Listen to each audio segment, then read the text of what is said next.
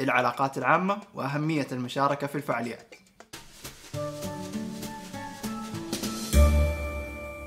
أهمية المشاركة في هذه الفعاليات هي بدافع الفرصة والفرصة لها نوعين.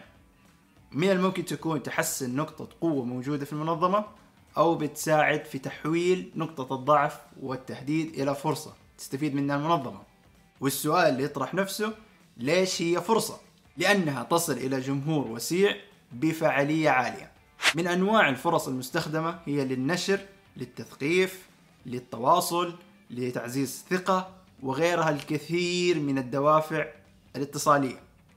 أو خلينا نقول هي الأسباب الاتصالية. وتختلف أنواع المشاركات باختلاف إمكانيات المنظمة نفسها.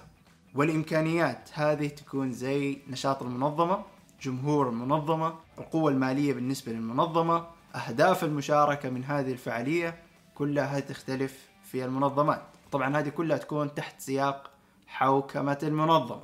النقطة الجوهرية في السبب اللي يدفعك للمشاركة هي لأجل المصلحة مو الجمهور. مصلحة مصلحة الشركة لازم تشارك في هذه الفعالية.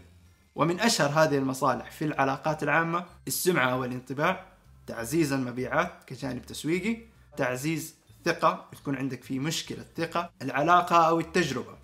ويكون في تجربة جديدة مع العملاء والسوق المستهدف. وتعالوا معانا نروح في رحلة قرار المشاركة. رحلة قرار المشاركة تبدأ بالتحليل. لازم أول شيء تحلل أهمية المشاركة منظمة في الحدث أو الفعالية. ليش لازم تشارك؟ ومن أشهر النماذج اللي تساعدك في تحليل أهمية المشاركة تحليل سوات اللي هو نقاط ضعف نقاط القوة والفرص والتهديدات تحللها. والنموذج الثاني المستخدم والشائع جدا في الاستخدام أولويات المنظمة. أولويات أو مصفوفة الأولويات بالنسبة للمنظمة. وهي عادة تكون موجودة من ضمن الحوكمة. وبعد ما نخلص من تحليل أهمية المشاركة ننتقل إلى الميزانية. والميزانية بالنسبة للشركات تكون في لها مستويين أو شكلين. الشكل الأول ميزانية مخصصة لإدارة العلاقات العامة وأحيانا في شركات ثانية يكون في ميزانية خاصة بالنسبة للمناسبات والفعاليات. وبعد كده تنتقل إلى خطوة الرسالة اللي حتقدمها طبيعتها وفكرتها وشكلها وأهدافها ومنها حتنتقل إلى الجمهور المستهدف مين الجمهور المعني. عادة رسالة واحدة جمهور واحد. بناء على التحليل الميزانية الرسالة والجمهور تحدد الوسيلة.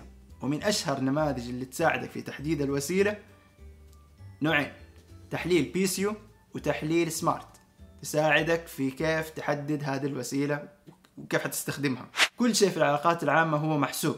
من تلوين الشعار والله تحط آه، إضاءات على المبنى إنتاجات المرئية والمسموعة الإنتاج الصحفي أو البيان والأخبار آه، تغريدة تنشر تغريدة تشارك بهاشتاج تسوي هاشتاج كل هذه الأمور محسوبة.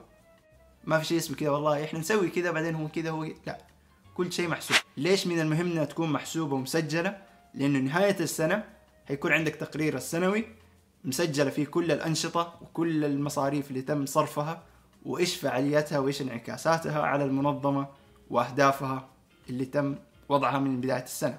عشان كذا نقول لك هي محسوبة ومسجلة وهذه نوع من أنواع التقييم القاعدة اللي يستخدمها العلاقات العامة في قرار المشاركة في الفعاليات من زاد تأثيره عن تكلفته. وإلى هنا نصل إلى نهاية الحلقة. share like subscribe إلى هنا هنا سطام هنا كنة علاقات وإلى حلقة جديدة. سلام.